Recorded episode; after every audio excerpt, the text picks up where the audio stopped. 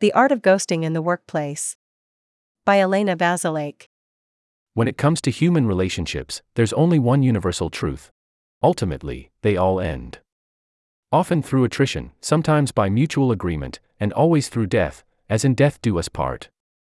For some relationships, it's good riddance to bad rubbish and a swift kick in the ass that couldn't come sooner. For others, the preferred separation method is the slow burn, where both sides drag out the insanity. Today's lesson on breakups, professional, not personal, revolves around the former, where you end your connection to another living, breathing human being by suddenly disappearing, ninja style. This method has a twofold benefit.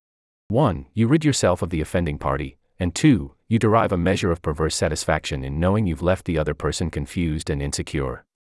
If you are in a position of authority or power, like a hiring manager, consider the hours you'll save simply by ignoring pleas for updates from the hapless masses looking for employment. What do you care?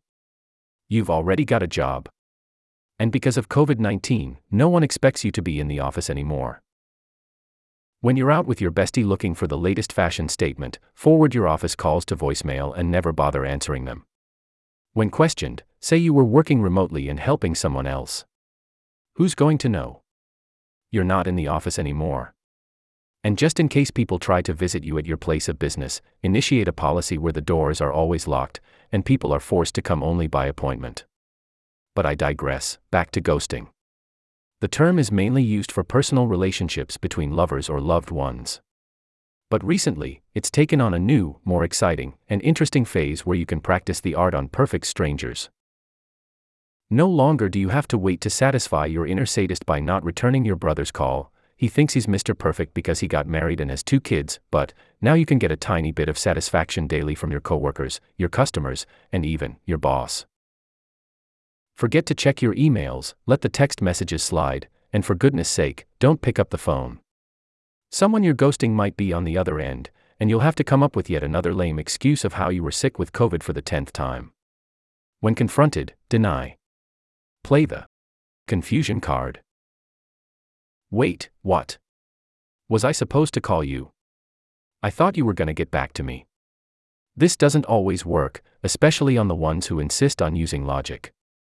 So, you'll have to get creative.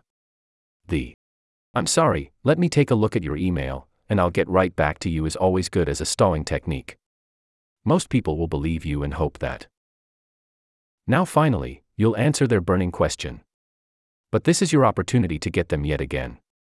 Fooled them twice, shame on them, as they say. If the requests come by way of WhatsApp, don't click on the messages, but instead, read from the preview pane and remain undetected. This way, the sender thinks you haven't even seen their messages. If you receive an email with a read receipt, decline the option. Better yet, go into Outlook and turn the damn thing off. Why should people know you've received their messages?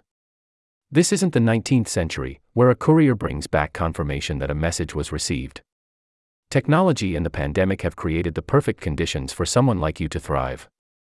And someday, when you're on the other side of the glass door, looking to cold call a place of business because no one seems to answer their phones or emails anymore, you'll not even notice the irony of it all.